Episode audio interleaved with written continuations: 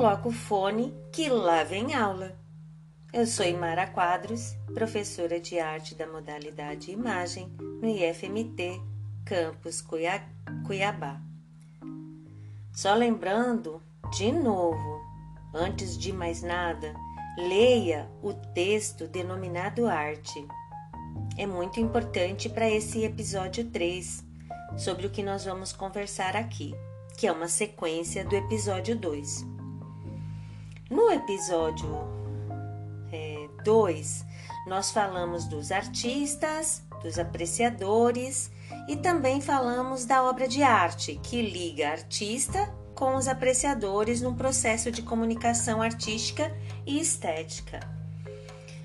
A gente vai olhar um pouquinho mais sobre os apreciadores, né? Vamos olhar para este conjunto, que são as pessoas que vão entrar em contato com a obra de arte, feita, criada por um artista. Eles são os leitores dessa obra. Eles é que vão estabelecer o diálogo silencioso com esta obra. Esta escuta estranha, diferente, né? Porque não é uma escuta é, de um diálogo entre duas pessoas. Mas ele vai escutar o que a obra suscita, ou seja, o que a obra provoca neste apreciador, neste leitor. É, provoca no sentido de percepção. Então, o apreciador olha para a obra e vai sentindo a obra, vai percebendo a obra, mesmo que ele não tenha conhecimento é, especializado de arte, de estética, todo mundo é capaz de é, ser provocado por uma obra de, de arte. E tudo isso é muito diverso, porque cada pessoa é uma pessoa.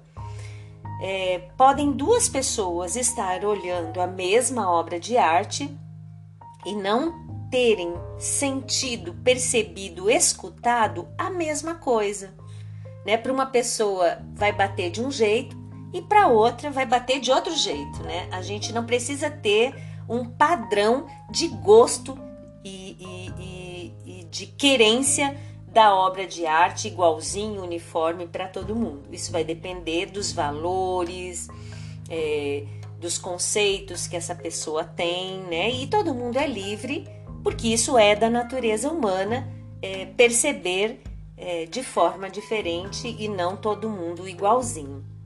Então, essa escuta de imagens artísticas é dialogar com a obra de arte, né? E, e é possível é, ler para além das letras, das palavras, das frases e do texto escrito? É possível escutar para além das palavras faladas?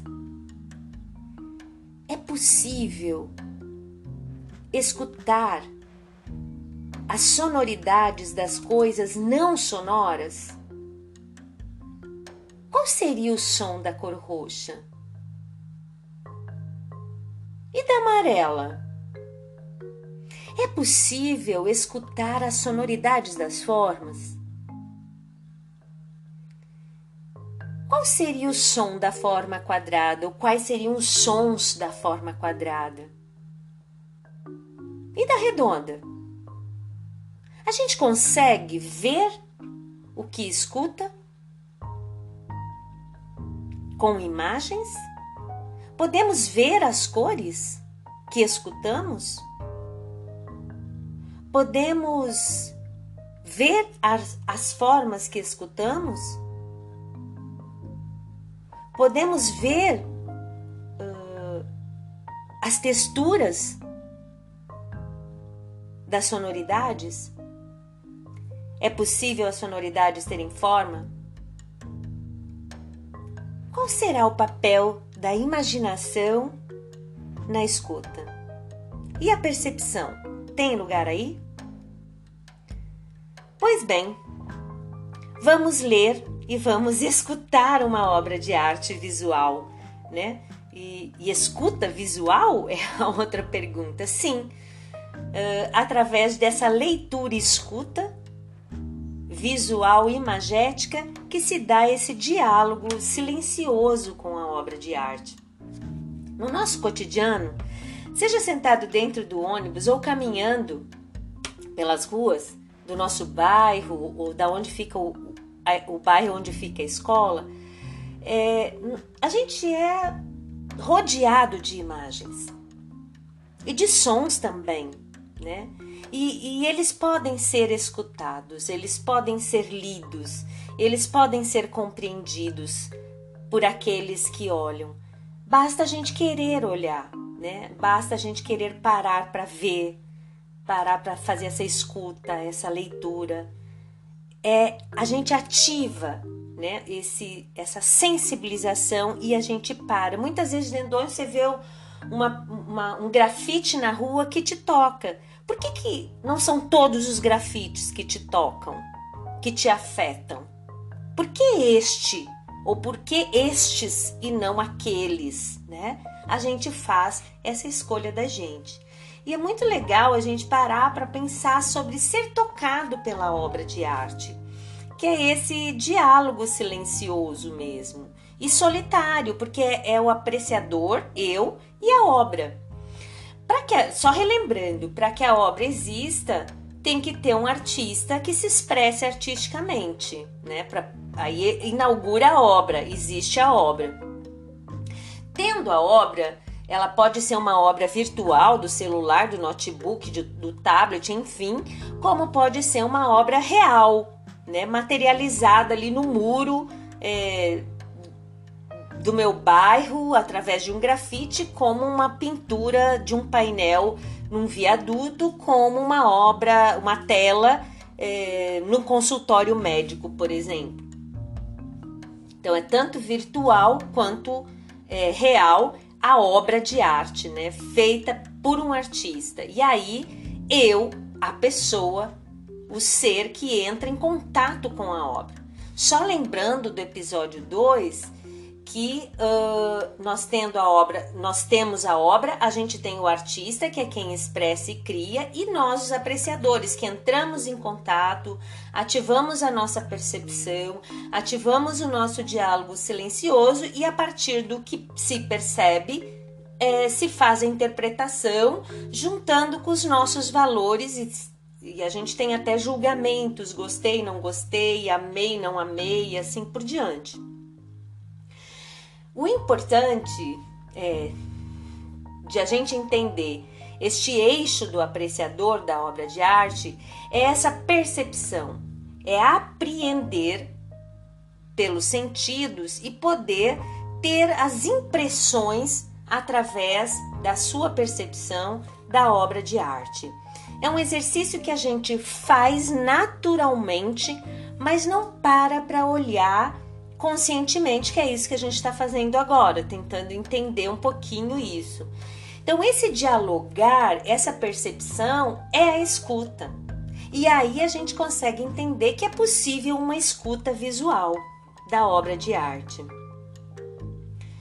É, e essa escuta visual ela se dá no contato com a obra, do apreciador com a obra, seja virtual ou não virtual onde ele olha, por alguma razão ele para para olhar, ele começa a sentir, a escutar, a dialogar com a obra através do seu da sua capacidade perceptiva, porque ela entra em ação neste momento. E, e aí, esse ato perceptivo, é, para cada pessoa, a gente já falou antes um pouquinho, é diferente, vai bater de forma diferente, mas toda percepção vai ativar o processo cognitivo, né? E aí esse processo é, é, cognitivo vai fazer com que eu pense, com que eu elabore dentro de mim com os meus valores o que eu vi na obra, e aí vai, vai posicionando esse meu gosto, né? É, poxa vida, essa obra é muito legal, eu amei essa obra, por isso, por isso e por aquilo. Ou assim, nossa, eu não gostei dessa obra, ela me incomoda, por isso, por isso, por isso e por aquilo. Então, a, a escuta é, do apreciador da obra é quando a obra lhe afeta, porque não são todas as obras que eu paro né, e mantenho, é, inicio e mantenho esse diálogo silencioso. São algumas obras que por alguma razão me afetam, né? Tem que, e isso é importante que aconteça. Ela tem que me afetar por alguma razão que me convença, seja por amá-la ou não amá-la. Então, toda obra de arte provoca. Ela provoca muitas emoções e sentimentos. Elas podem, inclusive, chatear, elas podem provocar pensamentos, elas podem provocar lembranças, elas podem provocar descobertas, assim como elas podem provocar minha imaginação. Né? Eu vou armazenando todas, por isso que é apreender, eu vou armazenando todas essas informações que eu escutei da obra visual, que são minhas, porque eu não sou igual ao outro, eu não, eu não sinto, eu não penso e eu não ajo igual ao outro, né? E aí a gente estabelece então é, esse diálogo.